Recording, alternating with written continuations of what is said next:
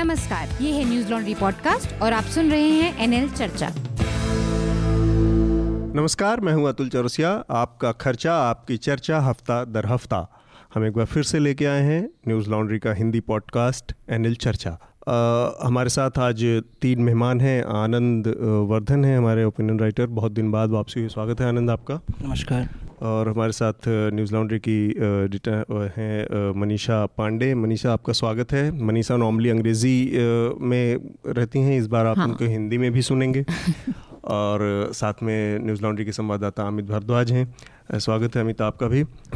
एक छोटा सा डिस्क्लोज़र कर दूँ कि इस पॉडकास्ट में हमारे साथ पहले मेहमान के तौर पे रवीश कुमार जुड़ने वाले थे लेकिन उन्होंने अंतिम समय में फेसबुक पोस्ट के ज़रिए हमें इन्फॉर्म किया कि वो बहुत परेशान रहते हैं इस तरह के फ़ोन कॉल और लोगों के आमंत्रण निमंत्रणों से। तो वो अब उन्होंने एक दूसरा रास्ता निकाला कि वो सबको हाँ करेंगे और उसके बाद अंतिम समय पर फ़ोन स्विच ऑफ़ करके गायब हो जाएँगे। तो उनकी जो राइट टू प्राइवेसी है, उसका सम्मान करते हुए हम उनको बरी करते हैं और अपनी बात को आगे बढ़ाया जाए हम लोग। एक बार सरसरी तौर पे मैं जल्दी से जो इस बार के विषय हैं उनको उनसे आप सब लोगों को श्रोताओं का परिचय करा दूँ। एक तो फेक न्यूज़ रेगुलेशन को लेकर पिछले हफ़्ते काफ़ी बहस हुई। एक सूचना और प्रसारण मंत्रालय से एक गाइडलाइंस जारी हुई फेक न्यूज़ को नियंत्रित करने के लिए। ये बेसिकली जो ढाई हज़ार के आसपास मान्यता प्राप्त जो पीआईबी के जर्नलिस्ट हैं उनके ऊपर रेगुलेशन के लिहाज से बनी हुई बन, बनाई गई थी ये गाइडलाइंस तो इसके बाद में हालाँकि इसको वापस ले लिया प्रधानमंत्री के हस्तक्षेप के बाद, दखल के बाद। तो इस पर बात करेंगे हम। इसके अलावा पिछले हफ़्ते में दलितों का एक बहुत बड़ा आंदोलन पूरे देश में हुआ भारत बंद के दौरान और बहुत बड़े पैमाने पर हिंसा भी देखने को मिली। करीब नौ लोगों की इस पूरे, उसमें मौत हुई। और एक और चीज़ उभर के आई इस पूरे आंदोलन में कि ये किसी ऑर्गेनाइजेशन या किसी संगठन ने इसकी कॉल नहीं दिया था। तो एक इसको स्पॉन्टेनियस स्वतः स्फूर्त जो एक आंदोलन होता है, ऐसा माना गया। तो इसके पीछे की वजहों पर भी हम बात करेंगे। इसके अलावा एक छोटी सी घटना है, लेकिन बहुत इंपॉर्टेंट चीज़ है। कासगंज जहाँ पे कुछ दिन पहले एक दंगा हुआ था, उसी ज़िले में एक कपल है, दलित जोड़ा है, जिसकी शादी 20 अप्रैल को प्रस्तावित है। और वो अपनी शादी के बारात का प्रोसेसन जो निकलता है, उसको ले जाना चाह रहे हैं, जिस इलाके से, वो बेसिकली रास्ता ठाकुर डोमिनेटेड एक पूरी पूरी सोसाइटी लोकेलिटी है। तो उसमें ठाकुरों को आपत्ति है और उस पर प्रशासन कुछ उनको सलाह नहीं दे रहा है। ये कपल अब मैंने सुना कि इलाहाबाद हाई कोर्ट में अपनी, उन्होंने याचिका दायर की है कि उन्हें बारात निकालने की पूरी व्यवस्था करवाई जाए। इसके अलावा सलमान खान को ब्लैक बक जो के शिकार के मामले में पाँच साल की सज़ा हुई है और दस हज़ार रुपये का नगद जुर्माना हुआ है। इसके अलावा और दो तीन चीज़ें। एक और इंटरेस्टिंग खबर है मध्य प्रदेश से, जहाँ पर पाँच मंत्रियों को पाँच बाबाओं को, इनफैक्ट राज्य स्तरीय मंत्री मंत्री पद का दर्जा दिया गया है। तो ये अभी तक वापस नहीं लिया गया है। अमित, कुछ इस बारे में अपडेट है? क्योंकि काफ़ी कंट्रोवर्सी के बाद ये माना जाता है कि शायद सरकार इस फैसले को वापस ले ले। अभी तो कोई अपडेट उस तरफ़ से नहीं आया है कि वापस ले रहे हैं। और शायद सारा कैलकुलेटेड मूव के बाद ही ये डिसाइड किया होगा कि भाई उनको पता होगा कि जब अपॉइंटमेंट करेंगे तो फिर बवाल होगा बवाल होगा मीडिया में खबरें हम्म। आएँगी तो ये सब सोच के ही किया होगा उन्होंने हम्म, हम्म। ठीक है तो सबसे पहले हम फेक न्यूज़ और रेगुलेशन से जुड़ी ही बात पर बात अपनी बढ़ाते हैं एक और नया आई एन बी मिनिस्ट्री से एक नया आया है आज रेगुलेशन इनफैक्ट कल आया था वो जो चार तारीख को रिलीज़ हुआ है ये एक ऐसी बॉडी की बात करता है बनाने की, एक ऐसी संस्था बनाने की बात करता है जिस तर्ज पर प्रिंट के लिए प्रेस काउंसिल ऑफ़ इंडिया काम करती है या जो टेलीविज़न या इलेक्ट्रॉनिक चैनल्स हैं उनके लिए एनबीए नेशनल ब्रॉडकास्टिंग एसोसिएशन जो काम करता है, उस तर्ज पर डिजिटल के लिए भी एक एक व्यवस्था बनाने की बात है। लेकिन इस पूरे जो जो नोटिफिकेशन जारी हुआ है सरकार की तरफ़ से सूचना प्रसारण मंत्रालय की तरफ़ से उसमें एक बहुत आ, मतलब चुभने वाली जो बात दिखी वो कि दस लोगों की कमेटी है जो इसके प्रारूप को तय करेगी। और उसका जो जुरिस्डिक्शन है उसमें एफडीआई डिजिटल मीडिया में एफडीआई से लेके वो तमाम चीज़ें पर भी चर्चा करेगी। प्लस उसकी जो विज्ञापन नीति है उसको भी चर्चा करेगी। और वो जो नीतियाँ हैं वो पीसीआई और एनबीए के जो रूल्स और रेगुलेशन है उसी के को ध्यान में रखते हुए सारी बातें तय होनी चाहिए।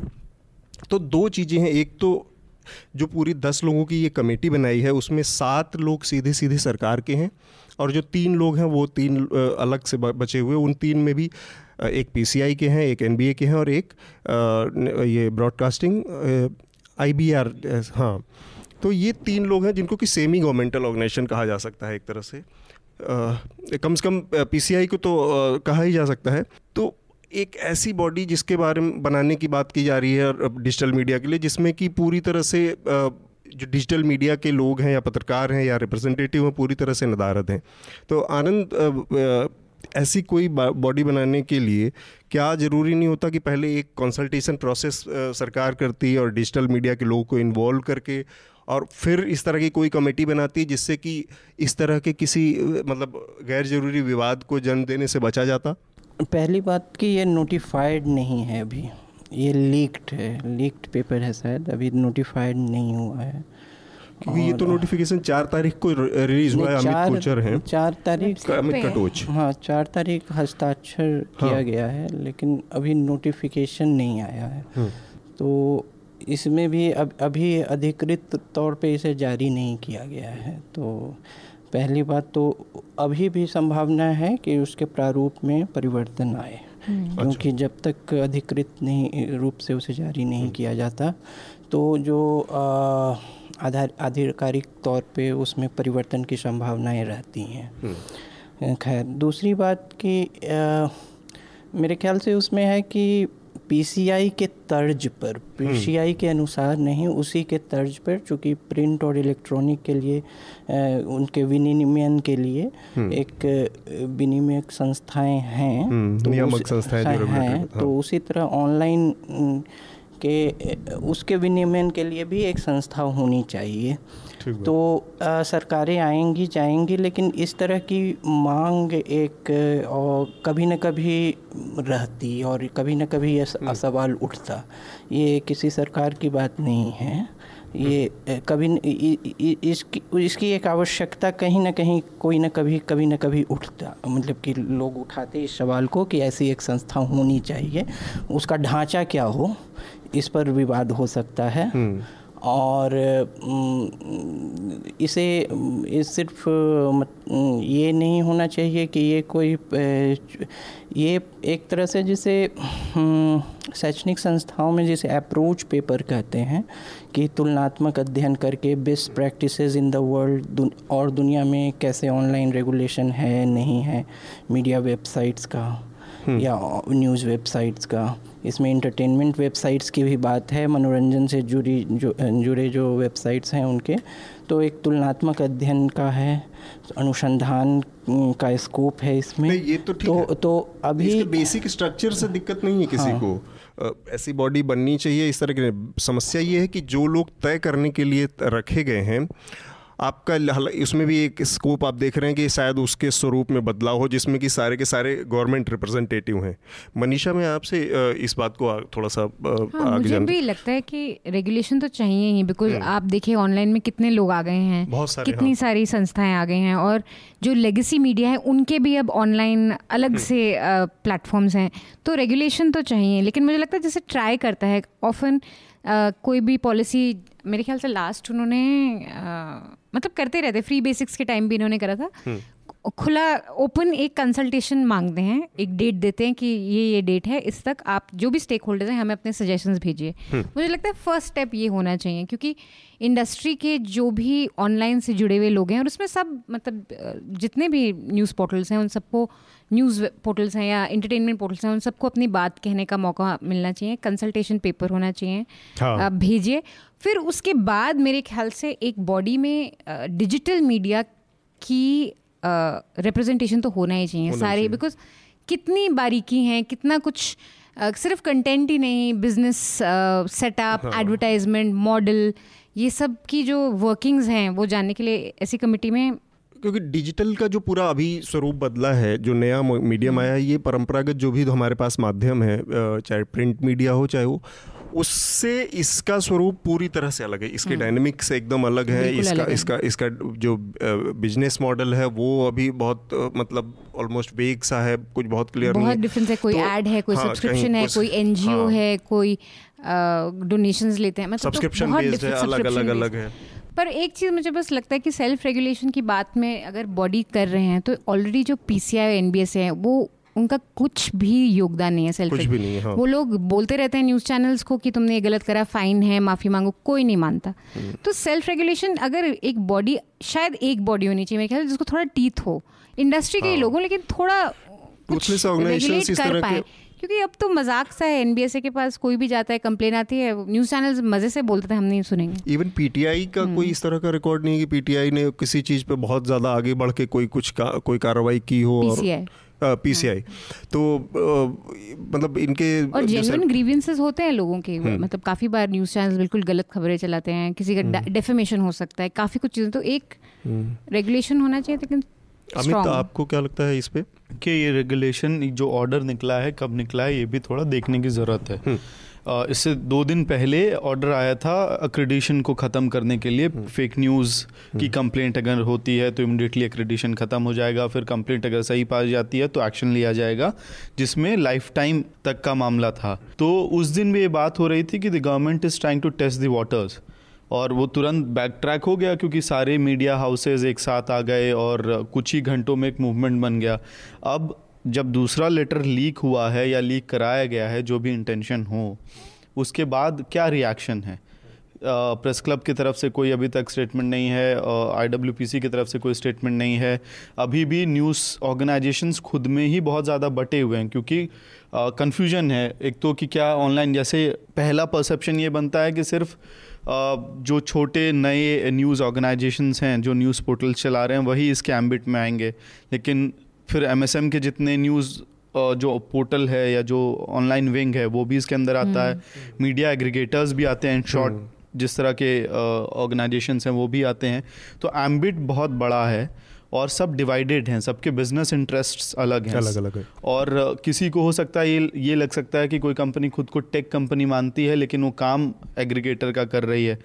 तो वो ये भी बहुत इंटरेस्टिंग चीज़ है हम्म। काफ़ी जो ऑनलाइन मीडिया है वो अपने आप को टेक कंपनी बोलते हैं हाँ। वो लोग अपने आप को न्यूज़ में डालते ही नहीं है हाँ। तो वो तो इन लोगों की हम्म। मतलब वही कि और ये जो चीज़ें हैं इसको ऑब्वियसली जो इस मीडियम से जुड़े लोग हैं जो इंडस्ट्री के इनसाइडर लोग हैं वो अगर शायद कमेटी में रहते और वो पूरा मिल के कंसल्टेशन प्रोसेस जिसकी बात हुई वो निकल गया था तो शायद बहुत परफ, एक परफेक्ट की तरफ़ परफेक्ट ना सही लेकिन उस दिशा में थोड़ा सा उस कोई अच्छी चीज़ बन के आती ये एक चीज़ है कि आप जिस जिस कमेटी को बनाने के लिए आप तो एक रेगुलेशन इसका पूरा का पूरा फोकस जो है रेगुलेशन हम्म। है दूसरा वो वर्डिंग्स हाँ। पे भी दिक्कत होनी चाहिए जो उसमें है वो हाँ, अपनी बात अमित पूरी करें हाँ, हाँ. मतलब पीसीआई का जो गठन हुआ था वो दो एजेंडे के साथ एक तो प्रेस फ्रीडम के एजेंडे को भी रखना है के फ्रंट पे था और दूसरा रेगुलेशन था एन हम्म। या एनबीएस जैसे ऑर्गेनाइजेशन जो सेल्फ रेगुलेटरी बॉडी हैं जो टीवी जो सबसे बड़ा नुकसान और सत्यानाश जो हुआ है पिछले एक दशक में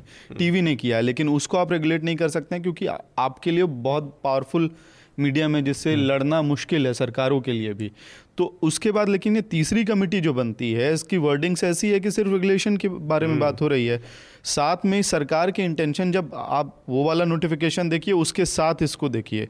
और एक ऐसी बॉडी जिसमें सात ऑफिसर्स सात जो लोग हैं मेंबर्स हैं वो सरकारी बाबू होंगे तो क्या ऑनलाइन मीडिया के फ्रीडम के लिए रेगुलेशंस बनाएँगे या उनके राइट्स को सेफ़ गार्ड करने के लिए रेगुलेशंस बनाएँगे? ऑब्वियसली ऐसे रेगुलेशंस होंगे जो हमको जो ऑनलाइन न्यूज़ पोर्टल्स के लिए प्रॉब्लमेटिक तो होगा। जो इस तरह की बॉडीज़ होती हैं बनती हैं वो उनका दो तीन तरह का मैंडेट होता है जो बेसिक मैंडेट है। एक तो ये कि कि एक ट्रांसपेरेंट व्यवस्था ऐसी बनी बने जिसमें सारे प्लेयर्स जो हैं उनको एक एक बराबर के जो कहते हैं ना कि लेवल प्लेइंग अपॉर्चुनिटी हो सबको बराबर के वो हो एक ट्रांसपेरेंसी हो और एक ऐसी मतलब सुचारू व्यवस्था बन जाए कि फिर कोई भी उसमें आता रहे तो उसके साथ किसी तरह का डिस्क्रिमिनेशन ना हो।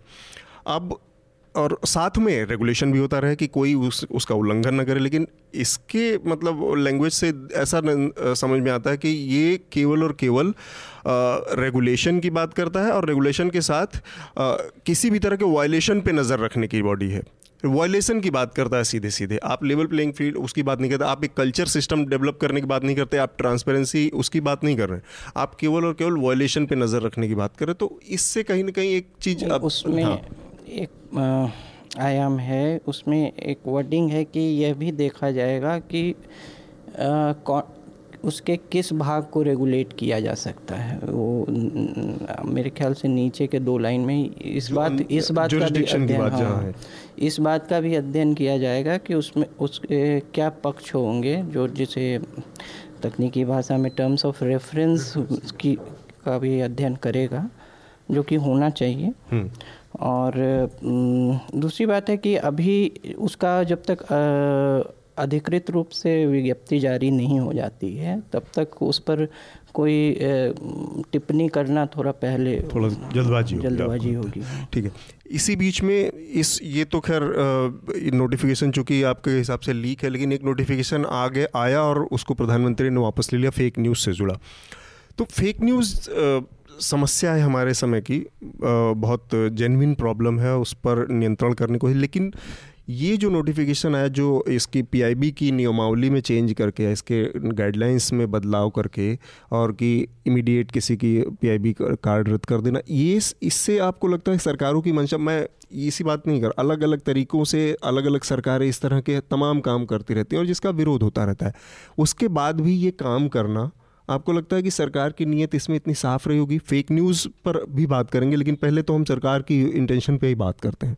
नहीं, सरकार का उद्देश्य क्या है? और इस्टेब्लिशमेंट एंटी जो जो अपना प्राकृतिक भूमि, जो एंटी इस्टेब्लिशमेंट को मान लेंगे, वो इस्टेब्लिशमेंट के द्वारा कोई भी जो नीति होगी, उसको प्राकृतिक रूप से अपना जो घर है, उसको बचाने की की ही प्रक्रिया के तौर पे देखेंगे। तो वो एक अलग देखने का नज़रिया है।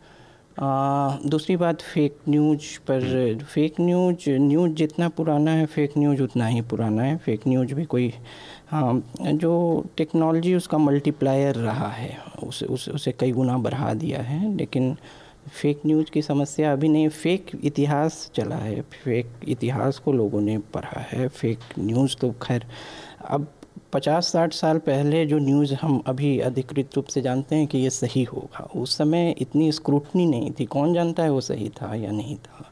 मतलब, मतलब संचार संचार के साधन जो समय के साथ विकसित हुए हैं उससे स्क्रूटनी के से भी साधन बढ़े हैं।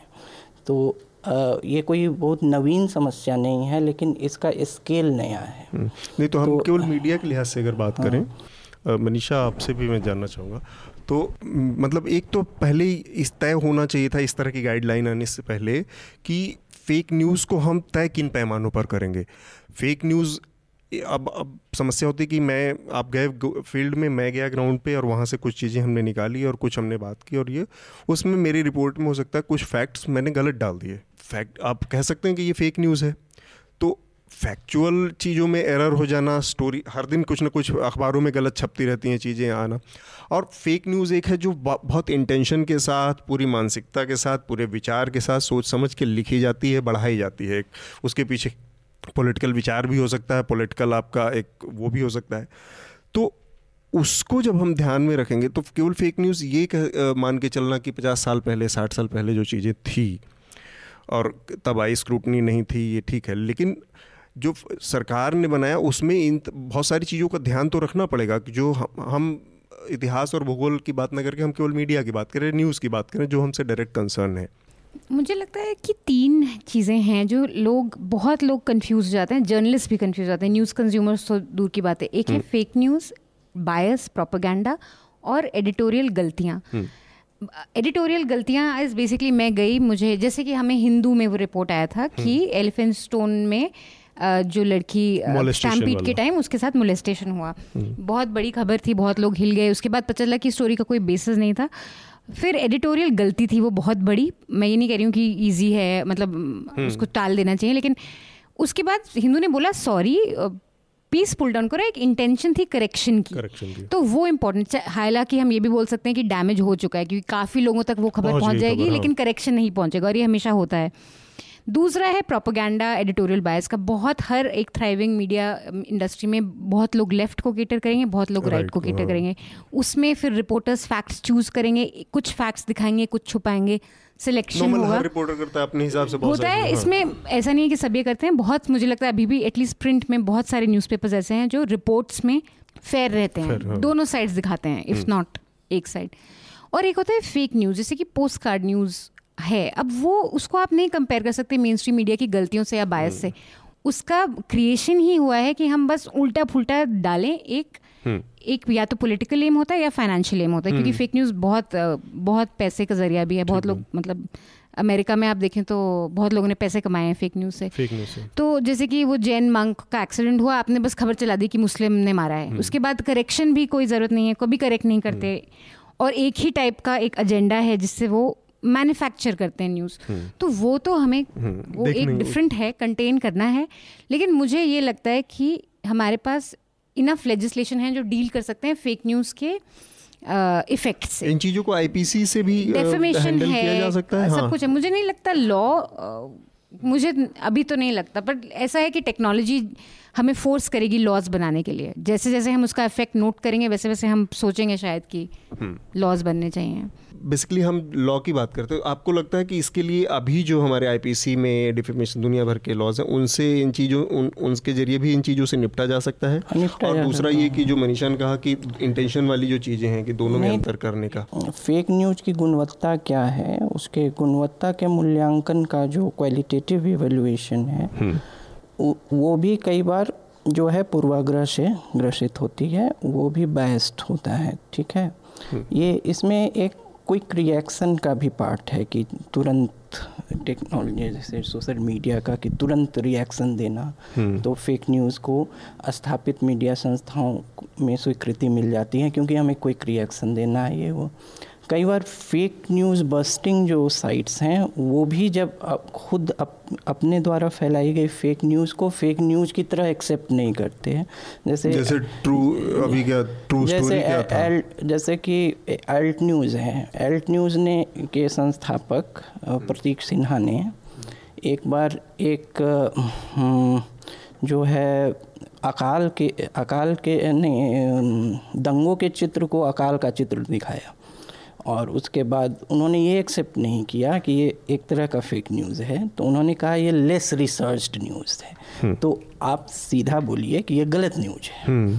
ठीक है तो एक कई बार क्विक रिएक्शन में आपके पूर्वाग्रह सामने आ जाते हैं वो भी एक तरह का फेक न्यूज़ है हम्म। इसमें मैं बस ऐड करना चाहूँगी कि ये एक मेरे को लगता है ये सही है कि एकदम से आपको बोल देना चाहिए एक्सेप्ट करना चाहिए गलत है लेकिन इस गलती की वजह से हम ऑल्ट न्यूज़ को फेक न्यूज़ वेबसाइट नहीं बोलेंगे ये मेरा पॉइंट है। वो उस ये डिफरेंस हमें करना पड़ेगा। वो प्रकरण में वो फेक न्यूज़ था। नहीं हाँ, वो ही गलत वो उस गलत न्यूज़ उन्होंने फेक उसकी वजह से आप उस उस न्यूज़ के खंडन में एक और फेक न्यूज़ डाला कि भाई ये ये ये ये भाई ऐसा नहीं है ये बाद में स्वयं से कह रहा भाई लेस रिसर्च न्यूज़ क्योंकि हम लोग पढ़े लिखे लोग हैं हम लोग फेक न्यूज़ कैसे? हम लोग तो लेस रिसर्च न्यूज़ ही डालें नहीं करेक्शन तो क्लियर होना चाहिए। मुझे लगता है उसमें फॉल्ट है और वो हर मीडिया करती है। उसमें करेक्ट ठीक नहीं करती है लेकिन गलती या नॉट ओनिंग अप कि हमने गलती करी है हाँ। इससे हम पोस्ट कार्ड न्यूज़ नहीं बन गया वो। पोस्ट कार्ड न्यूज़ एक अलग वैरायटी है और वो समस्या ये है कि जब हम जब हम जब हम वो खबर लिखते हैं कि अरुंधति रॉय ने कहा कि पाकिस्तान में 11 लाख भी सैनिक डाल दोगे तब भी नहीं हम बताएँगे और उसका खंडन नहीं आता फिर कहीं से। जहाँ से वो खबर आती है वो सोर्स उसका उस वो कभी नहीं कहता कि हाँ हमने गलत किया है हमसे गलती हुई है हम इसको सही करेंगे।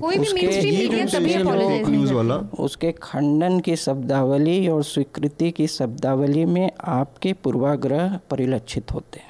ठीक बात। पर ये आ, बहुत बड़ी प्रॉब्लम है मेरे ख्याल से। मतलब मुझे नहीं लगता इसमें आप ये इसको डील कर सकते हैं कि आप फेक न्यूज़ चला मतलब मुझे लगता है इसका प्रॉपर जो क्रिटिसिज्म है मेन स्ट्रीम मीडिया का या ऑल्ट न्यूज़ जैसे भी कि आप एक तो कुछ लोग क्लैरिफिकेशन करते नहीं है उठा देंगे या एडिट कर देंगे और ऐसे प्रिटेंड हम्म। करेंगे हमने गलती नहीं करी। और ये सब मतलब हम्म, बहुत हम्म। सारे ये भी करते हैं even so called right wing तो बहुत ही करता है। But it doesn't make the मैं ये भी कहूँगी कि मैं ऑप इंडिया को भी नहीं बोलूँगी कि वो फेक न्यूज़ वेबसाइट है. हालाँकि I don't agree with half the things they put up लेकिन उनका एक बायस है उनका एक एक तरह की न्यूज़ मिलेगी लेकिन हम्म। जो पोस्ट कार्ड कर रहा है वो एक अलग बीस्ट है और वो फेक न्यूज़ है। मैं ये कहना चाहती हूँ। और ये डिफ्रेंशिएट बहुत इंपॉर्टेंट है करना, करना और लोगों को समझाना। ये मतलब अब यहीं पर ज़रूरत आती है जो टूथ कोई मतलब टूथफुलनेस ऑर्गेनाइजेशंस हैं हमारे रेगुलेशन वाले उनको थोड़ी सी ताकत दी जाए और उनको अदरवाइज़ सरकार ही तो घुसने की कोशिश करेंगे ही। सेल्फ रेगुलेशन हमारा कामयाब नहीं रहा है इसमें भी हम्म। ये भी एक सच्चाई है और हमारा सेल्फ रेगुलेशन जो है वो बहुत ही वेग उस टर्म में हमेशा हम कह देते बचाव तो कर लेते हैं लेकिन ये मतलब समय के साथ और गहराता जाएगा संकट अगर वास्तव में सेल्फ रेगुलेशन जैसी आज की तारीख में एनबीए के चेयरमैन रजत शर्मा हैं हाँ, नहीं और एनबीएसए के रजत शर्मा हाँ रजत शर्मा है, है और उनके ऊपर ही दाग है कि आज से हम्म। चार साल पहले उन्होंने सदस्यता छोड़ दी थी और उनके ऊपर जुर्माना लगा फर्जी खबरों का हम्म। तो हम ओन नहीं करेंगे अपनी चीज़ों को और चीज़ों को एक्सेप्ट नहीं करेंगे। जी न्यूज़ ने नहीं एक्सेप्ट किया गौहर रजा वाले मामले में। हम्म। तो इस तरह से कह के और आप बार बार सरकारों के सामने कह के ये भी नहीं निकल सकते कि हम सेल्फ रेगुलेशन करेंगे। सेल्फ रेगुलेशन दिखना भी चाहिए। अमित आपका क्या इस पर वो था फेक न्यूज़ और इन सब समस्याओं पर जो सरकार ने रेगुलेट करने की कोशिश की? दो चीज़ें एक मनीषा ने जो कहा और उसके बाद जो रिबटल आया आनंद सर का उसमें बेसिक एग्जांपल बस मैं देना चाहूँगा एलिफेंटा ब्रिज वाला जो था मुंबई का एल्फिंस्टन ब्रिज हाँ। एल्फिंस्टन ब्रिज जो था आ, वो एडिटोरियल मिस्टेक थी। उसके बाद जो एक पर्टिकुलर न्यूज़ चैनल जिस तरह के न्यूज़ चैनल हैशटैग्स चलाते हैं जैसे एंटी नेशनल महबूबा तो वो एक प्रोपोगेंडा है। हम्म। और नॉस्ट्रेडम ने ये भविष्यवाणी की ये एक फेक न्यूज़ है। ये बेसिक हम्म। डिफरेंस है तीनों के बीच का। तो उसके बाद हम मतलब रीडर्स खुद ही तय कर सकते हैं। और जो आखिरी एडिशन मेरा ये है कि बहुत ही ताकतवर राजनेता हैं। उन्होंने कोई चुनाव नहीं लड़ा, चुनाव लड़ी हैं तो हार गई हैं, उसके बाद मंत्री बनी हैं। और जहाँ भी जाती हैं, वहाँ पे बहुत बवाल मुझे ये बस लग रहा है कि आज के समय अगर स्टूडेंट फर्टिनिटी मीडिया को देख रहा होगा तो बहुत खुश हो रहा होगा और हंस रहा होगा क्योंकि यही मंत्री जब एचआरडी में गई थी तो वहाँ पे बहुत खेमे छात्रों में भी बटे हुए थे हम्म। और लगातार एजेंडा पुश करने की कोशिश हो रही थी और बहुत सारे छात्र कह रहे थे नहीं देखो ये सब ठीक हो रहा है जो चल रहा है हम्म। बहुत फेलोशिप में लोग गाड़ी खरीद लेते हैं एमआई भर देते हैं ये सब तमाम तरह की दलीलें आई थी उसी तरह से न्यूज़ मीडिया भी जो है अभी बटा हुआ है कि भाई क्या मॉडल होगा हम पे असर होगा कि नहीं होगा? सब लोग अपने अपने हाँ, को तौल रहे हैं। तो अब वही मिनिस्टर हैं अब उधर वाले छात्र कम से कम हमको देख के भी खुश हो सकते हैं। मुझे थोड़ा सरप्राइजिंग लगता है क्योंकि स्मृति ईरानी का बैकग्राउंड तो मीडिया चलो न्यूज़ नहीं है पर मीडिया तो है। और फिर भी कितना उनके हाँ, मतलब एटलीस्ट मतलब एक हफ़्ते में जैसे उन्होंने रेगुलेशंस गाइडलाइंस निकाली कि आप मीडिया से हो मतलब आपका बैकग्राउंड उससे हो तो आप उसके लिए उसकी बहुत ज़्यादा समझ ही रखते हो या उसके लिए एंटिसिपेट करना कि ये इसका बैकलैश होगा। मतलब बिल्कुल ही बिना सोचे समझे ऐसा लगा कि वो रात के मतलब दो घंटे में सोच के समझने गाइडलाइन हो सकता है कि कंसल्टेशन तो हुआ हो क्योंकि प्रेस काउंसिल ऑफ़ इंडिया का स्टेटमेंट जो आया उस सपोर्ट में ही था। वो बहुत सरप्राइजिंग था और सपोर्ट हाँ, में था सरकार के। और कई बार क्या होता है कि मतलब आप कंसल्टेशन की प्रोसेस कंसल्टेशन में भी नहीं था डिस्कनेक्ट भी है आपका बा, बाकी लोगों से क्योंकि पता नहीं मतलब ऐसे तो हमारे पास फ़र्स्ट हैंड कुछ वहाँ से बात इन्फॉर्मेशन नहीं है लेकिन जिस तरह की उनकी छवि ऐसा बताया जाता है कि अहंकार का जो टकराव है आपस में मंत्रिमंडल के मतलब मिनिस्ट्रीज के अंदर अधिक अधिकारियों से वो तो इसमें डिस्कनेक्ट में बहुत संभव है कि आप इस तरह की कोई चीज़ों को कुछ कुछ एक अगर कोटरी के अंदर भी तैयार कर रहे हैं बना रहे हैं तो आप इस तरह की चीज़ों के शिकार हो सकते हैं हम्म। एक आखिरी एडिशन में देना चाहूँगा एकदम से मुझे याद आया मैं हम्म। कन्नूर में बैठ हम्म। कन्नूर में या वेस्ट बंगाल वेस्ट बंगाल में था बदूरिया राइड्स के टाइम पे। हम्म। तो एसपी ऑफ़िस के ठीक में बाहर बैठा हुआ था उसको पूरा कैंप बनाया गया था सारे पुलिस वाले वहीं पे इकट्ठा हुए थे दंगों को रोकने के लिए। तो मैंने पैर एक पैर के ऊपर दूसरा पैर जो बैठने का तरीका होता है उस तरह से बैठा हुआ था। अचानक से एसपी ऑफ़िस के अंदर से एक ऑफिसर मतलब कांस्टेबल ही होगा थोड़ा हायर हम्म। रैंक का होगा। वो आया उसने कहा कि ऐसे मत बैठो ये अलाउड नहीं है इस तरह से बैठना। और काफ़ी हार्श तरीके से उसने मुझे बोला। तो जब बाबू लोग रेगुलेट करेंगे और हमारे लिए फ्री हाँ, तो उसमें खड़े तो होकर सैल्यूट करने की अपेक्षा उनमें हमेशा छुपी रहेगी आने के बाद उनके सामने। नहीं क्योंकि बाबू सामने साहब आते हैं तो उस उनको इस बात की पूरी उम्मीद रहती है कि जो दरबान खड़ा है वो सैल्यूट मारेगा उनको। तो उसमें ये कह रहा था कि ये एग्ज़ाम्पल है तो जब बाबू लोग हमारे लिए लॉज बनाएँगे तो वो क्या एक्सपेक्टेशन एक्सपेक्टेशन रखेंगे मीडिया से? वो बस उस उस लाइन अगले उस पर हम बढ़ते हैं। पिछले हफ़्ते में दलितों का एक बड़ा प्रोटेस्ट हुआ, भारत बंद हुआ।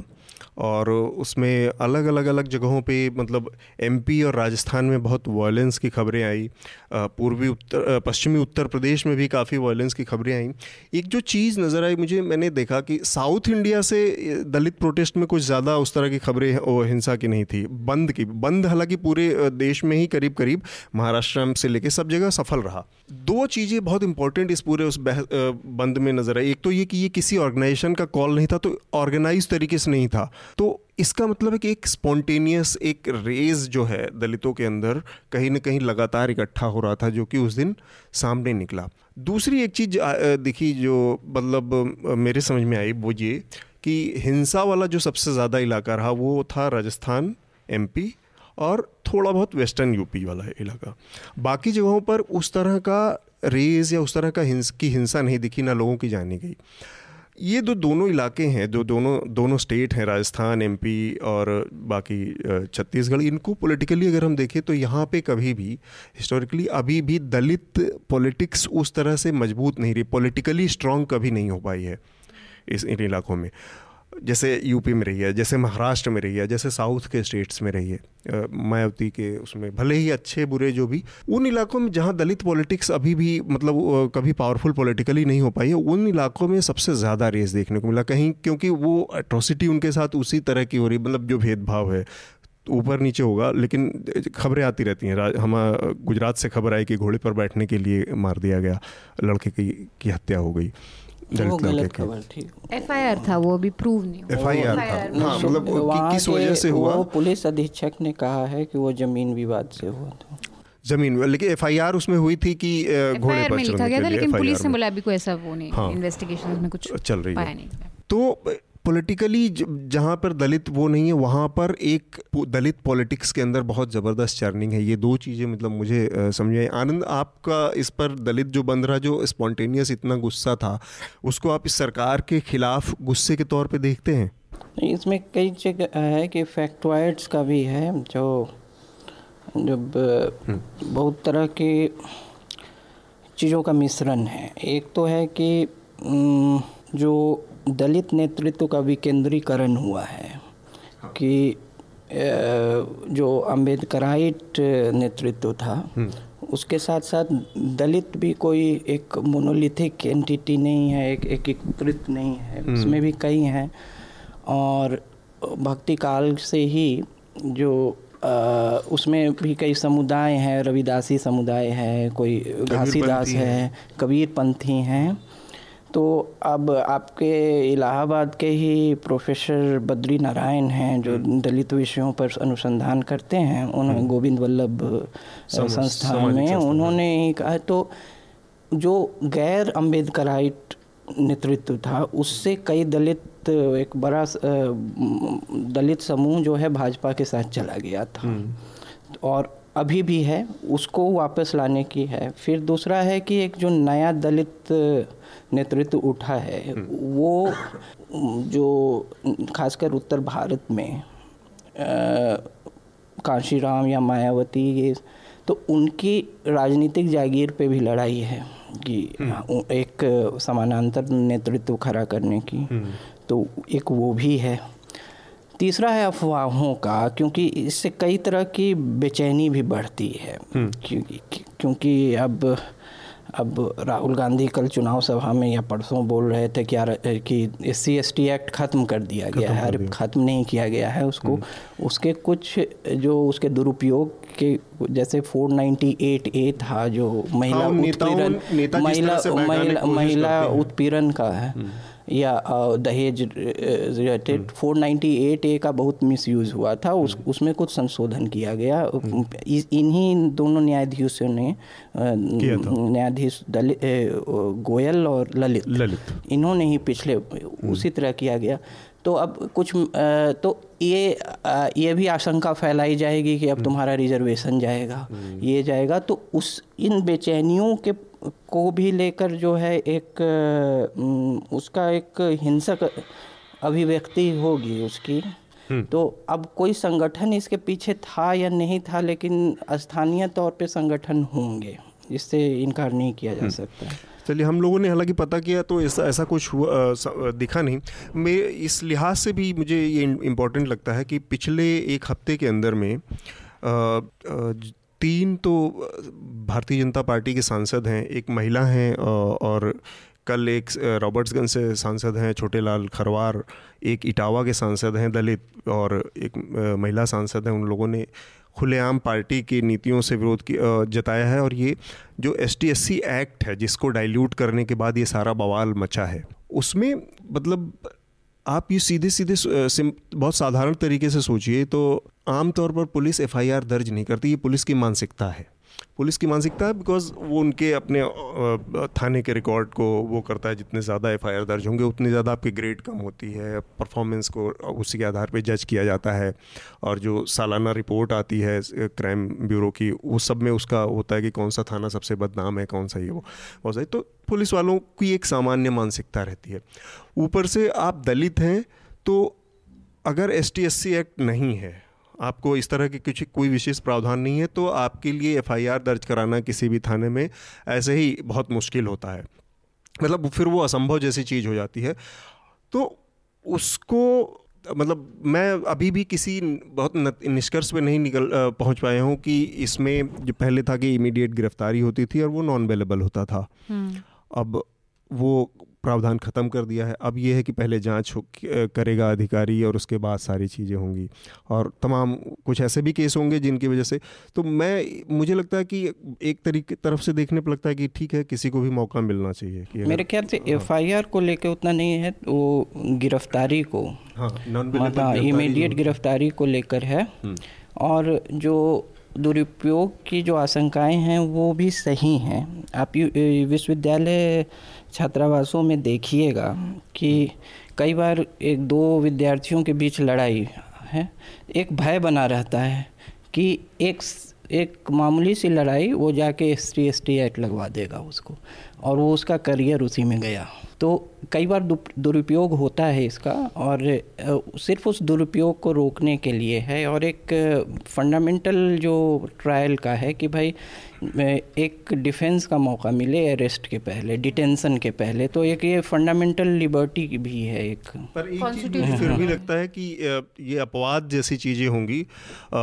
ऑब्वियसली जिस तरह का हमारा मतलब समाज का जो ढांचा है उसमें इस तरह का अगर कोई चीज़ भय बनाने के में समर्थ है तो इस तरह की चीज़ें चाहिए क्योंकि समाज इन्हीं सब भयों के आधार पर बहुत सारे एडवांटेज भी लेता है। मनीषा आपको क्या मुझे भी मैं एक एटली जानना चाहूँगी कि मिसयूज़ के कितने केसेस हैं क्या exactly. है मैं मैंने सुना है कि इनफ है और काफ़ी डेटा है ये प्रूव करने नहीं होता तो है लेकिन कितना मतलब, मतलब कितना हो रहा है? हाँ, कोई, कोई डाउरी के बारे में बताऊँ जैसे कहते हैं कि बहुत मिसयूज़ होता है बट कितना मिसयूज़ होता है कितने लोग करते हैं? ज़्यादा तो हेल्प ही करा है। और डाउरी जैसी प्रथा अगर आपको ख़त्म करनी है तो आपको वो बिल्कुल एक डेटरेंट देना पड़ेगा। देना पड़ेगा। कि आप ये मांगेंगे भी तो आप जेल जाएँगे। तो मुझे मैं तो ऐसे लॉज के फेवर में बिकॉज़ हिस्टोरिकली इतना डिसएडवांटेज हाँ। है कि अगर आपको पर ये है कि ऑफन ये लॉज मिसयूज ऐसे हो जाता है कि जो सिटी के लोग हैं जो हम्म। पढ़े लिखे हैं जो जिन्हें पता है लॉ तो वो ऑफन अपने उसके यू मिस कर सकते हैं हम्म। और जहाँ तक पहुँचना चाहिए जहाँ अच्छी ज़रूरत है छोटे टाउन्स में गाँव में वहाँ तक नहीं पहुँचता है वहाँ फिर भी औरतें अभी भी हम्म। मतलब उनको उतना हिम्मत नहीं होगा कि वो कंप्लेन करेंगे तो ये सब प्रॉब्लम्स हैं तो मतलब मैं इसमें ज़्यादा मेरा हाँ। नहीं और देख साम, जो सामाजिक ढांचा है जो पैट्रियार्की है जितनी गहरी जड़ें हैं पैट्रियार्की की उसमें एक दो चीज़ें हैं जो कि नॉर्मली आपके जो धार्मिक बंटवारे हैं उस पर भी भारी पड़ती हैं एक तो है जाति और दूसरा है जो पैट्रियार्की हम्म। पैट्रियार्की आप लाख कहें डाउरी से लेके तमाम चीज़ लेकिन महिलाओं के साथ जो चीज़ें इनबिल्ड जो जातियाँ होती हैं घरों के अंदर से लेके वो वो उस, उसके लिए कोई इलाज नहीं, जब तक कि आपके पास कोई इस तरह के कानून ना हो। उसी तरह से जाति जो है आपकी, वो इनबिल्ड इतने, इतना, आप अपने इग्नोरेंस में हर दिन वो चीज़ें करते हैं, जो कि कायदे से नहीं होनी चाहिए और जो कि किसी भी सभ्य समाज के लिए मतलब एक्सेप्टेड स्वीकार्य नहीं है। तो उस लिहाज से देखा जाए तो दलितों के लिए वास्तव में एक इस तरह और ऐसा नहीं है कि जब बना था तो तब से अब में कोई बहुत बहुत बड़ा परिवर्तन आ गया। उसी पर आई थिंक ये भी होना चाहिए कि ये लॉज वीन आउट होने चाहिए मतलब आप एक इक्वलाइज हम्म। उस पर ले आए और फिर धीरे धीरे मतलब है तो हम्म। ये अनजस्ट ही क्योंकि अगर मैंने कुछ नहीं करा और मुझे अरेस्ट कर दिया बिना साथ गलत गलत सुनवाई के भी हुआ। एक ही आदमी के साथ तो हम्म। बहुत बड़ा अनजस्ट हो सकता है और जेल में पूरा आपको काटना और ऊपर से बदनाम मतलब इंडिया में तो। बदनामी बदनामी ये सब भी हो जाते तो है काफ़ी अनजस्ट इसलिए मैं इसमें ज़्यादा कमिटेड नहीं हूँ पोजिशन वाइज ज़्यादा स्टडी या ज़्यादा रिसर्च करके ही पता चलेगा कि हाँ। कितना मिसयूज है क्या मिसयूज है और बेस्ट प्रैक्टिसेस क्या है वर्ल्ड में? आपने इसको कैसे देखा पूरे इस एस टी एक्ट में डाइल्यूशन के बाद जो बवाल हुआ देश भर में? लोगों ने कहा कि ये तो खैर मीडिया का अपना अपना तरीका है हर चीज़ को कवर करने का। वो दलितों के प्रोटेस्ट को उसने हिंसा के तौर पे देखा। करणी सेना के उसको मैंने देखा कि रजत शर्मा अपने चैनल पे ऐसा नतमस्तक होकर और उनके, उनकी सारी जातियों को हम हम सम्मान करते हैं, हम सम्मान करते हैं कर, करके उन्होंने जस्टिफाई करने की कोशिश की। तो इस तरह के मीडिया का भी अपना एक रूप है तो आपको क्या ऑब्जर्वेशन रहा इस पूरे प्रोटेस्ट को लेके? एक तो ये है कि जो प्रोटेस्ट वायलेंट हुआ, उसमें भी बहुत सारे प्रोग्रेसिव और लिबरल ख्यालात के लोग जो हैं काफ़ी हद तक शांत रहे या क्रिटिसाइज उतना खुले में लोगों ने नहीं किया। जिस तरह से वॉइसेस करनी सेना के खिलाफ आवाज़ें जो निकल के आई थी कि भाई, आप तोड़फोड़ कर रहे हैं, बसों को तोड़ रहे हैं, सड़कें रोक रहे हैं मॉल में बाज़ारों में आग लगा रहे हैं तो एक वो कहीं ना कहीं उसकी कमी दिखी। और जो दलितों के जो नेता हैं, वो भी खुले तौर पे इस वायलेंस के खिलाफ उन्होंने कोई स्टेटमेंट खुले तौर पे नहीं जारी किया। मैं जिग्नेश मेवानी का ही मामला लेना चाहूँगा। तो जिग्नेश ने बहुत इस तरह से कहा कि भाई वायलेंस नहीं होना चाहिए लेकिन प्रोटेस्ट जारी रहना चाहिए। जो कड़े शब्दों में जिसको कहते हैं कि कंडेम करना। एक्सेप्टेबल चीज़ हाँ।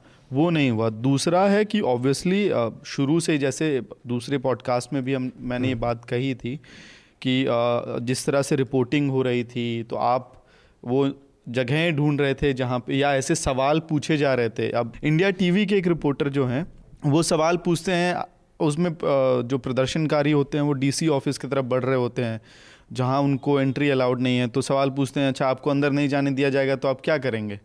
और जवाब प्रदर्शनकारियों का आता आग लगा देंगे तोड़ देंगे। फिर वो सुनते ही उस बात को दोहराते हुए आगे बढ़ते हैं वो पी ख़त्म करते हैं। तो ये कैसा सवाल था? क्या हाँ। इसका टारगेट था वो समझ में आ जाता है उस सवाल को सुनते ही। आ, इसी मतलब हाँ। इसी देश में मतलब अब है कि वायर जैसी संस्थाएँ भी हैं जो दमयंती धैर को कहती हैं कि दलित जो एक्टिविस्ट हैं उनके मैन हैंडलिंग पर सवाल नहीं उठाओ क्योंकि मूवमेंट डिटेल हो जाएगा। तो उस तरह की मीडिया संस्थाएँ जो हैं वो किस तरह का कवरेज देंगे इस वायलेंट प्रोटेस्ट को वो भी देख सकते हैं। हम्म। हाँ मनीषा आप क्या कह रही थी? नहीं नहीं कुछ। आ, इसी का एक्सटेंशन एक और पहलू है। कुछ हल्का कीजिए सलमान खान वगैरह कुछ कुछ इसका इसका एक और पहलू है उस पर बात करके फिर हम लोग थोड़ा हल्के वाले पे आएँगे हल्का? ये उसको पाँच साल के वो बहुत टेंशन में है भाई अपना।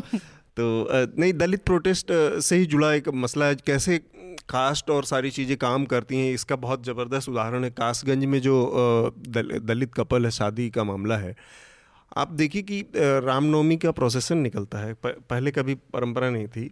या इस तरह के कोई भी धार्मिक प्रोसेसन निकलते हैं तो सबसे पहला जो लॉजिक आता है उसमें ये कहा जाता है कि हमारा देश है हमारी परंपरा है हमको क्यों परमिशन लेना है किसी को? और हम क्यों नहीं निकाल सकते इस रास्ते से? तुम मस्जिद के ऊपर पर्दा डाल दो तुम अपने लाउड स्पीकर गिरा दो। ये ये बहुत कॉमन हर जगह एक नेरेटिव है।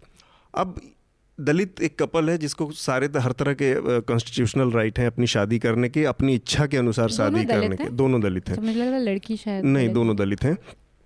अब उनको अपनी इच्छा से अपनी शादी अपने तरीके से निकालने की।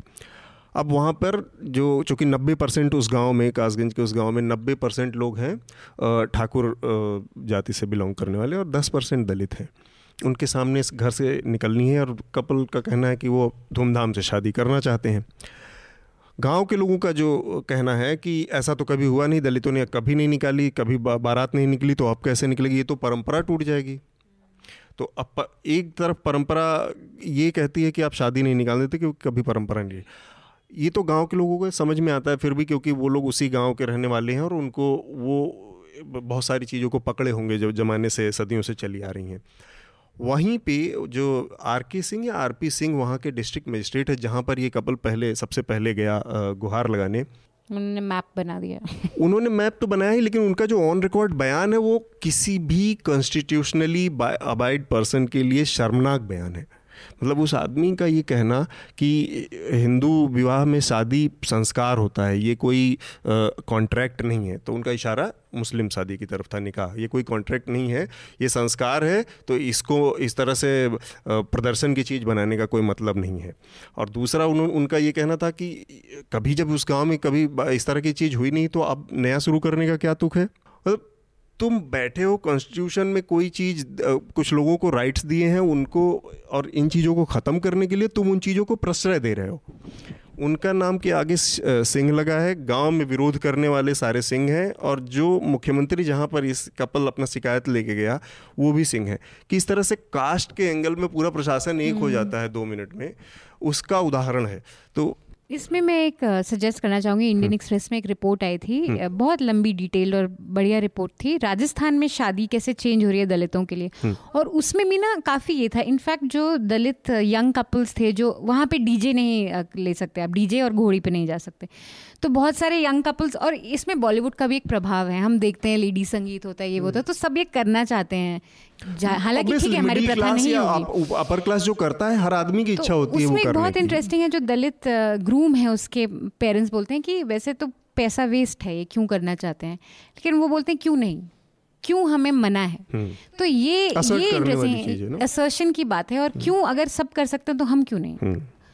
और वो बहुत अच्छा लेखक लेख था जिसमें पूरा एक्सप्लेन किया था। हाँ नहीं साठ के दशक में समाजशास्त्री एम एन श्रीवास श्रीनिवास थे। इन्होंने संस्कृताइजेशन दिया था। ये एक संस्कृताइजेशन जैसे उच्च जाति के जो भी उनके रहने सहने का तरीका हाँ, रीति रिवाज बहुत सर, इसको बहुत सरल भाषा में हर आदमी ब्राह्मण बनना हाँ, चाहता है। मायावती भी जब सत्ता में हम्म। पहुँची तो वो पैर ही छुआना चाहती थी सबसे। हाँ तो रीति रिवाज को कैसे देता है? तो हम्म। आ, इसके मतलब प्राचीन भारत में इसके लिए जो है कोई स्वर्ण गर्भ संस्कार वगैरह जो है जो कि आज ओ ओबीसी जो कहलाते हैं उनके लिए था लेकिन दलित के लिए उस समय भी नहीं था तो आ, वो भी है ना कि अब एक एक बस है ना बस में अगर आप एक टिकट खरीदिएगा दिल्ली में और पाँच रुपये की। और वो बिहार में ख़रीदिएगा तो दोनों में अंतर है पाँच रुपये पाँच रुपये है ही है दोनों दोनों में अंतर है आपको कहाँ बैठने मिलेगा क्या मिलेगा वो हमेशा जाति से नहीं लेकिन प्रभाव से ज़रूर होता है कि पाँच रुपये दिल्ली में होना पाँच रुपये बिहार में होना या उत्तर प्रदेश में होना दोनों में अंतर है। अगर आप बस में जा रहे हैं तो। हम्म। मतलब पैसे के साथ और भी कई चीज़ें हम्म। जुड़ जाती हैं आपको सीट मिलेगा नहीं मिलेगा कहाँ मिलेगा क्या होगा। तो ये सब चीज़ें तो हैं ही। मुझे याद है एक बेगूसराय बिहार में एक ज़िला है उसमें एक गाँव है उसमें एक बस्ती से तो पहले टाटा का 407 एक मिनी बस चलता था 407 बोलते थे तो उसमें से कई, कई लोग जनरली जो है रिक्शा से जाते थे जो ज़िला टाउन है वो। और कई लोग 407 ले गए तो 407 थोड़ा सा संपन्न लोग जाते थे। अच्छा। तो एक मतलब निम्न जाति का या निम्न वर्ग का हम्म। के लोग जब भी जाते थे वहाँ से तो वहाँ जो ड्राइवर है और कंडक्टर है तो वो हमेशा बोलता था वहाँ की क्षेत्रीय भाषा अरे तू हो और चार सौ सात हम्म। मतलब तुम लोग भी चार सौ साते पे जाओगे जी। तो हम्म। यही है कि तुम लोग भी घोड़ा पे ही जाओगे। तो भाई हम लोग की क्या विशिष्टता रहेगी? यही है क्या कीजिए? अब कायदे से बहुत शर्मनाक घटना है इस, इस तरह की चीज़ें। आई थिंक एक इसमें जैसे मनी का एंगल है वही कास्ट एक ऐसा है कि पैसे हैं इनके हम्म। पास ये बारात ले जा सकते हैं डीजे हायर कर सकते हैं हम्म। घोड़े ले लेकिन फिर भी हम्म। वो इक्वल दूसरा ये है कि एक, एक सिस्टम किस लिए बना है जिसको जिसको ये असर जिसको ये चीज़ें उपलब्ध करानी है जिसको ये बताना है कि नहीं अगर तुम अफोर्ड कर सकते हो तो तुम्हारे लिए इस यहाँ पे कोई अलग से कानून नहीं है। उसको जो कानून के रक्षक है वो इस तरह के लॉजिक दे रहे हैं। डीएम उस ज़िले का इस इस तरह के तर्क दे रहा है। ये कहना कि हमारे संस्कार हैं तो बहुत ही बकवास बात है। हमारे सारी शादियाँ वैसी ही होती हैं संस्कार तो होती पता नहीं कौन से जमाने में होती होंगी मैं तो उनसे ये पूछना चाह रहा चाह रहा था जब वो बयान में सुन रहा था मैंने कहा कि आपने अपने बेटे की शादी क्या कैसे की है? बारात निकली थी कि नहीं निकली थी? अमित आप का इस पर आपने इस, इसको फॉलो किया है? मैं क्योंकि लगभग सारी बातें हो गई हैं इसमें। का कास्ट अट्रॉसिटीज़ का एक कुछ एंगल बस जोड़ना चाहूँगा जो गुजरात की जो रिपोर्ट थी हम लोगों की उना आंदोलन के बाद उसके उस उस खबर में भी आ, ऐसी घटनाएँ देखने को मिलती हैं कि गाँव में दलितों को बाल कटाने की उस गाँव के अंदर दलित समुदाय के लोग बाल नहीं कटा सकते अभी भी। उनको कहीं दूसरे गाँव में जाना पड़ेगा, दूसरे बाज़ार में जाना पड़ेगा। एक गाँव ऐसा मिला जहाँ पे दलितों को जो पानी का टैंकर है, जहाँ से सप्लाई होता है गाँव गाँव के सभी बाकी घरों में उस पानी के टैंकर से टंकी कह लें उसको, जो तो उससे जो है दलित समुदाय को पानी नहीं मिलेगा तो वो अपने कुओं से, अपने बोरवेल से या कोई और व्यवस्था खुद कर ले। तो ये चीज़ें हैं और उस उसके बाद बहुत हमने खबरें सुनी हैं तो ये बारात नहीं ले जाने देना या मूछ नहीं रखने देना हम्म, उस। उस पर्टिकुलर खबर को लेके बहुत सारी बातें बाद में आई थी लेकिन मैं ये कह रहा हूँ कि जो जो जो सत्ता में है जातिगत व्यवस्था में जो लोग सत्ता में हैं और जो एक तरह का प्रिविलेज एंजॉय करते हैं वो लोग कभी नहीं चाहेंगे कि जो नीचे तथाकथित तौर पे जो निचली जाति के लोग हैं वो हम उनकी बराबरी में आके बैठ जाएँ।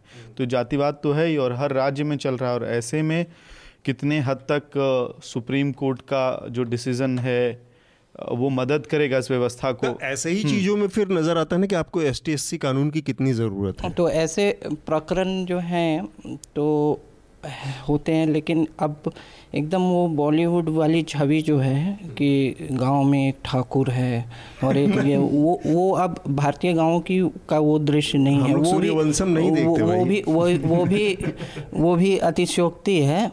तो वैसे भी स्थिति लेकिन यहाँ जो नौकर शाह जो है इसका एक व्यक्तिगत इसकी का फेलियर भी कह सकते हैं इसकी हाँ। व्यक्तिगत हाँ। सभी नौकरशाह ऐसे नहीं होते हैं जैसा कि ये है आ, मुझे लगता है ये प्रोमोटेड इसीलिए मैंने इस इस पूरे तो चीज़ को आपस में जो जोड़ा है वो इसलिए कि बहुत इनकी उम्र क्या है? इनकी उम्र है पचास के आसपास हाँ तो ये पहली बात की डायरेक्ट आईएएस ऑफिसर नहीं है। अच्छा ये स्टेट सिविल सर्विसेज़ से प्रोमोटेड प्रमोटेड है प्रोमोटेड है।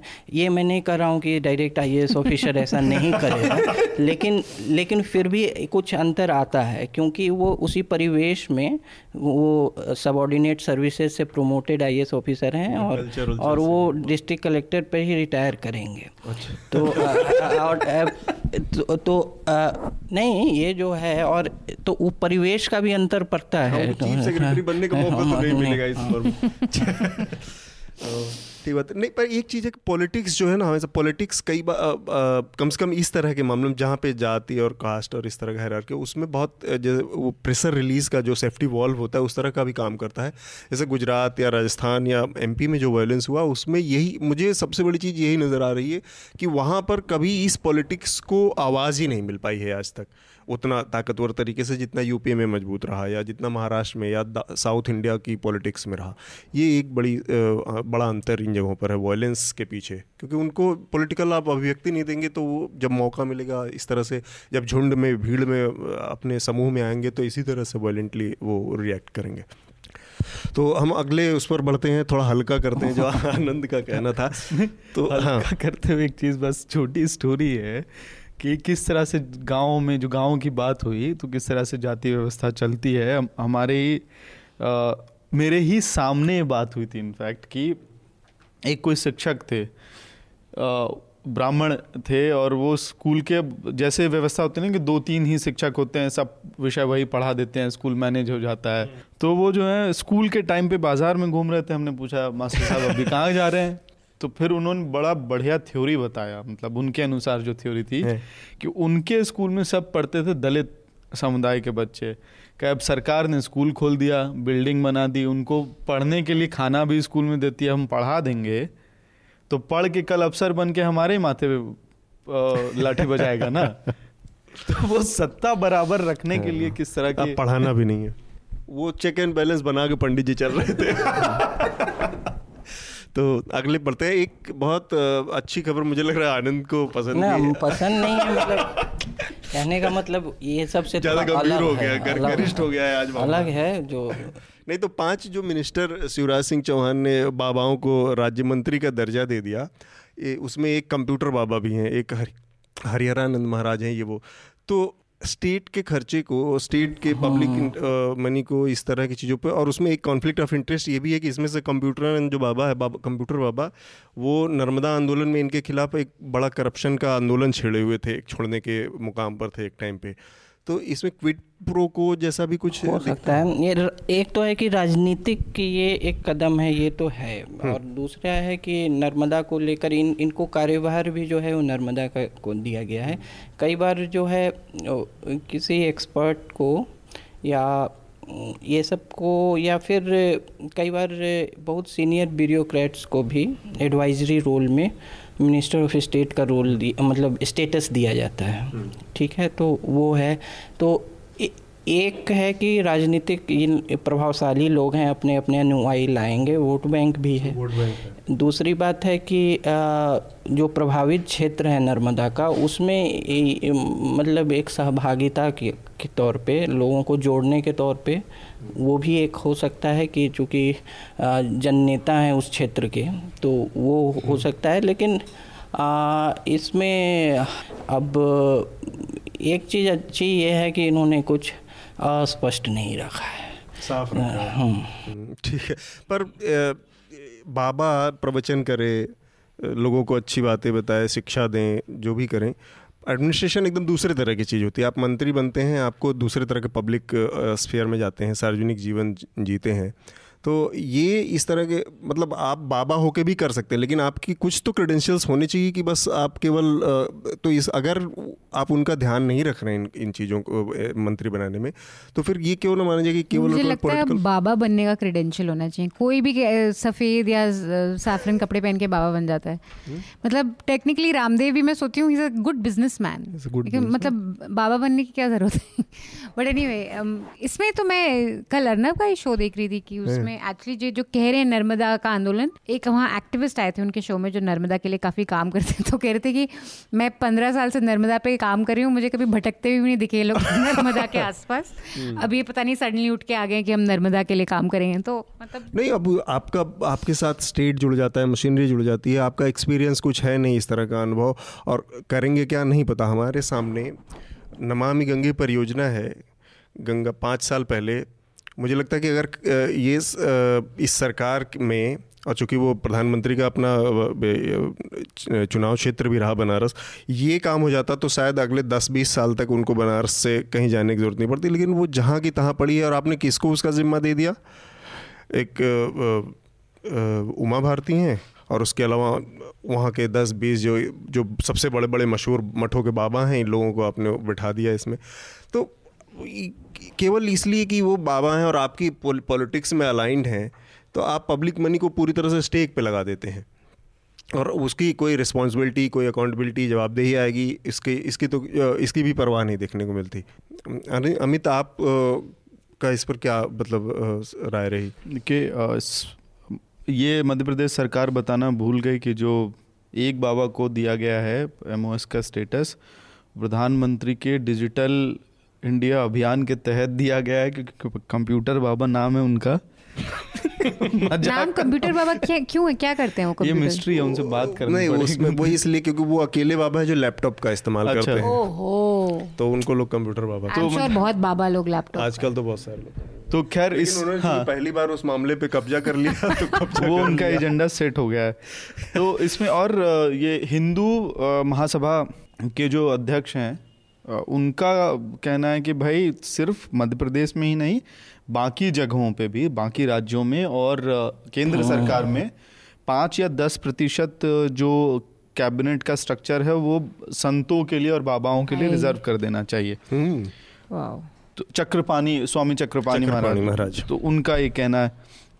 और अगर नर्मदा में कंट्रीब्यूशन के लिए उनको एम का स्टेटस दिया गया है तो एकाक नाम और उसमें जोड़ सकते थे जैसे कि मेधा पाटिकर हैं बेचारी बहुत दिन से मेहनत कर रही हैं हर जगह एक्टिविज्म कर रही हैं। तो इतना ही एडिशन है मेरी तरफ़ से। मेधा जी को आना चाहिए था आनंद जी? जब क्या? मेधा पाटिकर थोड़ा मतलब दर्शक भी थक गए हैं थोड़ा। हाँ। दर्शक श्रोता हाँ मतलब दर्शक जो है हाँ एक उनके एक्टिविज्म से अच्छा, थोड़ा हाँ थोड़ा चेहरे से थकान आती है। पर उनका कमिटमेंट तो ध्यान ध्यान रखना चाहिए। हम्म। चलिए अगले उस पर बढ़ते हैं सलमान खान पे। एक तो ये सलमान खान को पाँच साल की सज़ा कोर्ट ने सुना दी। आज बेल नहीं हुई ना? आज बेल नहीं हुई कल सुनवाई होगी। ये ज़्यादा हो गया सजा इनको? क्योंकि वो बहुत अच्छा काम करते हैं। जय जय बच्चन का कहना था कि बहुत सारे ह्यूमैनिटी के काम करते हैं बीइंग ह्यूमन के ज़रिए ये वो और 20 साल पुराना केस है तो उनको ये ज़्यादा सज़ा हो गई थोड़ा। ज़्यादा सज़ा हो गई मुझे मतलब मैं आप लोगों से जानना चाह रहा था। देखिए ऐसा है कि जैसे मेरे जैसे नाकाम फेलियर या असफल आदमी की हमेशा ये फैंटेसी रही। नहीं कि जब कोई सफल और सेलिब्रिटी जेल जाए तो गर्मी के महीने में जाए। तो, तो तो कल सुना कि जोधपुर में 40 डिग्री सेल्सियस था तो इससे मुझे बड़ी एक संतुष्टि हुई एक थी और बेल भी नहीं हुआ था। ये सैडिस्ट हाँ सैडिस्ट था तो मैंने बोला ना ये नाकाम और ना, नाकाम और असफल लोगों की का एक सैडिस्ट है फैंटेसी है सैडिस्ट फैंटेसी है तो तो बड़ी संतुष्टि हुई कि जब बेल भी नहीं मिला सुना है कि आज भी और उस, उस, उस उसके बाद किसी टेलीविज़न चैनल ने कल जोधपुर का टेम्परेचर भी 40 डिग्री बता दिया।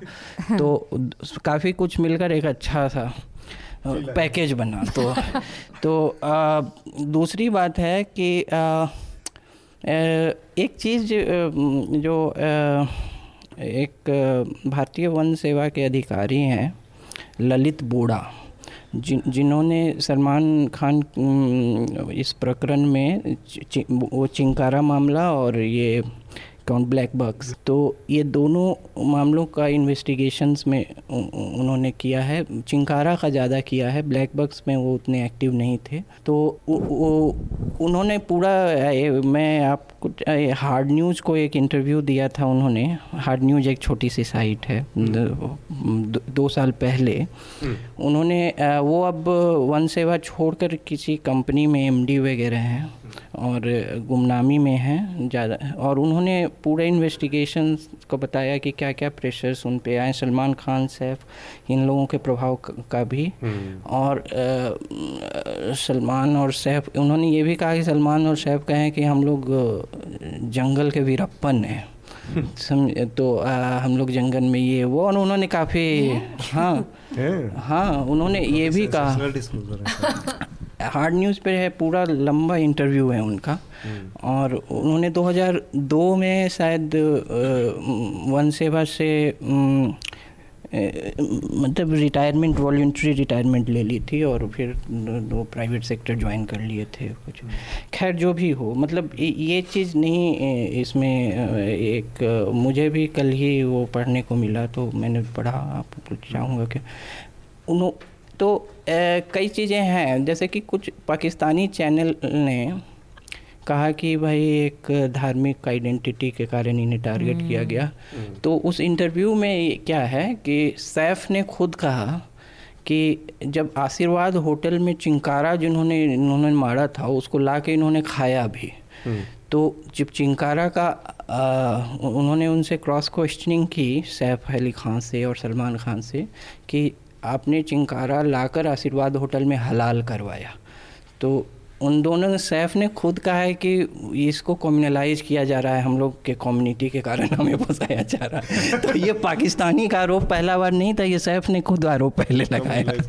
तो खाया हाँ, इन्होंने ये मुझे नहीं हाँ, पता था। उन्होंने पूरा डिटेल दिया है मैं आप पढ़िएगा उसे। हार्ड न्यूज़ में? हाँ हार्ड न्यूज़ में। उनका ललित ललित ललित बोड़ा है ललित बोड़ा हम्म। है वो आई तो फिर सैफ अली खान कैसे निकल गया? अगर वो मतलब मारा है और खाया भी है क्योंकि शूटिंग शूटिंग तो सलमान ने की और दो अच्छा, अच्छा, बिश्नोई जो है।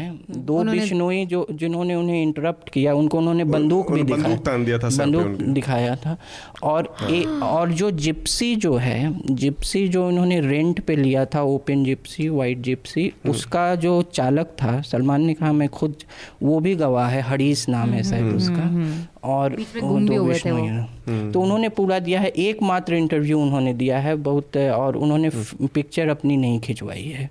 किसने? अच्छा उस ऑफिसर अच्छा, लेकिन सलमान खान ने तो नहीं पता फिर तो पाँच सात आप मतलब जो आपको रोक रहे हैं उनको भी बंदूक दिखा रहे हो हाँ। आप किस धाक तो में चल रहे हो? ये सारी चीज़ें तो उसमें वही बात आ गई ना कि जिस जिस ऐठन से आप कोर्ट में हाँ, प्रवेश कर रहे हैं आप लोगों के अंदर जिस तरह जो एरोगेंस भरा हुआ है आप किसी नियम कानून को किसी आदमी को किसी लायक नहीं समझते जो वो और ये जिस आदमी के ऊपर जो बिश्नोई था जिसके सिर पे इन्होंने बंदूक तान तान दिया था वही लोग इतनी हिम्मती निकले कि बाद में पहली एफआईआर उन्हीं लोगों ने जाके दर्ज कराई। और इतने बीस साल में एक भी बार उन्होंने अपना स्टेटमेंट चेंज नहीं करा किसी भी कोई दबाव हाँ। में कुछ मतलब वो लगे रहे लगे रहे लगातार कंस्टेंटली और इस सब चीज़ों को बिना कंसिडर किए ये जब कह, कहा जाता है कि ये तो ज़्यादा सज़ा हो गई क्योंकि उसका स्टेटस ऐसा था और उसकी वजह से उसको और क्योंकि उसका धर्म दूसरा था या उसका स्टेटस ऐसा हम्म। इसलिए टारगेट किया जाता है तो ये बात थोड़ा सा हजम नहीं होती है और आ, केवल लॉ के हिसाब से देखा जाए तो भी मतलब मनीषा मैं आ,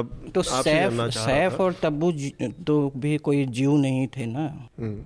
अगर धर्म ही आधार था तो सैफ और तब्बू भी तो कोई कोई कोई कोई जीव धर्म के थे नहीं। हाँ वो भी तो, हाँ दोनों मतलब अगर धर्म के आधार पे टारगेट करना था तो मुझे तो लगता है बॉलीवुड एक ऐसा प्रोफेशन है जिसमें हम हम्म। ऐसे नहीं देखते हैं कि मुस्लिम है सलमान का सल्लू भाई है सल्लू भाई फॉर एवरीवन ऐसा तो भाई जेल भी जाएगा तो और उन्होंने बोड़ा साहब ने ये भी कहा कि मुझसे इन्होंने एक समय सलाह मांगा कि मैं क्या करूँ तो इन्होंने कहा कि आप स्वीकार कर लीजिए शायद आपको कम जेल होगी।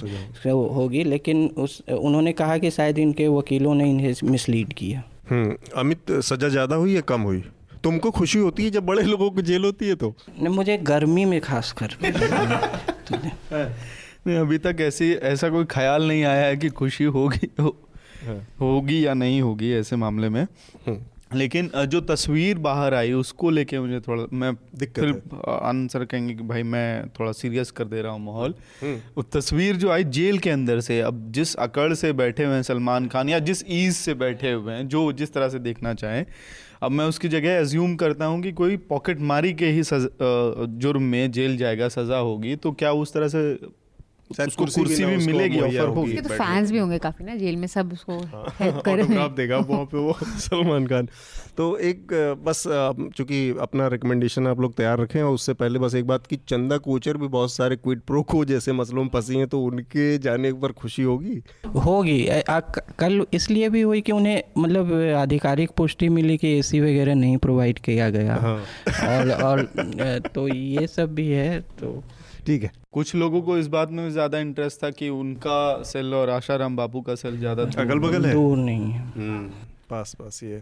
उसी में वो भी है शायद शंभूलाल रैगर भी जोधपुर जेल में ही शायद। हम्म, तो काफ़ी मतलब कॉम्बिनेशन पूरा फुल पैकेज जो आनंद ने कहा। आपका रिकमेंडेशन इस हफ़्ते क्या होगा आनंद मेरा रिकमेंडेशन थोड़ा सा विलम्ब से है लेकिन चूँकि रामनवमी कुछ समय हो गया हम्म, हम्म। मैंने इस रामनवमी पर बहुत पहले मैंने पढ़ा था निराला का राम की शक्ति पूजा कोई धार्मिक कारण से नहीं। हम्म, वो साहित्यिक अगर किसी को आत्म संदेह हो सेल्फ डाउट का फ़ेज़ हो अपनी ही शक्तियों को लेकर तो आ, राम जो है समुद्र किनारे उन्हें सेल्फ डाउट होता है अपनी शक्ति को लेकर और उसके बाद वो वो सेल्फ डाउट्स को कैसे वो क्लियर करते हैं उस पर निराला की एक मतलब हिंदी साहित्य के अमूल्य निधियों में से ये कविता मानी जाती है राम की शक्ति पूजा हम्म। एक साहित्यिक सुंदरता के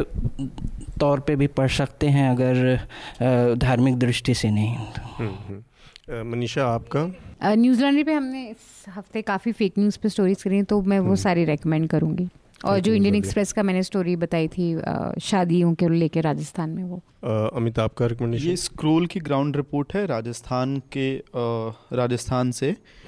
How caste riots in Rajasthan Hindaun Hindaun city left homes of Dalit politician in flames ये रिपोर्ट रिकमेंड करूँगा मैं। ठीक बात। तो मेरा रिकमेंडेशन इस बार एक तो न्यूज़ लॉन्ड्री हिंदी का एक है कि ये जो पूरा बजट सत्र का जो सेकंड हाफ़ बीता है पूरे इसमें उसमें छः नो ट्रस्ट मोशन अलग अलग पार्टियों की तरफ़ से आया और कैसे उसको स्पीकर ने आगे नहीं बढ़ने दिया। अब उसके तमाम टेक्निकल वजहें होंगी उस पर एक पूरी स्टोरी न्यूज़ लॉन्ड्री हिंदी पर है डिटेल में। कि उसकी टेक्निकलिटीज़ और क्या क्या रही तो वो मेरा रिकमेंडेशन है इस बार के लिए। और आप सभी लोगों का शुक्रिया। उससे पहले एक, मैं छोटी सी जो अपील होती है न्यूज़ लॉन्ड्री की, कि किसी भी मीडिया और उसको आज़ाद रखने, उसको स्वतंत्र रखने की ज़िम्मेदारी उसके श्रोताओं, पाठकों और दर्शकों के ऊपर भी है तो न्यूज़ लॉन्ड्री को सब्सक्राइब करें। न्यूज़ लॉन्ड्री नहीं, किसी और ऑर्गेनाइजेशन को सब्सक्राइब करें। आपके सब्सक्रिप्शन से खबरें आज़ाद रहेंगी और आपकी बात करेंगी। नमस्कार। न्यूज़ लॉन्ड्री के सभी पॉडकास्ट ट्विटर आई और दूसरे पॉडकास्ट प्लेटफॉर्म पे उपलब्ध हैं। खबरों को विज्ञापन के दबाव से आज़ाद रखें। न्यूज़ लॉन्ड्री को सब्सक्राइब करें।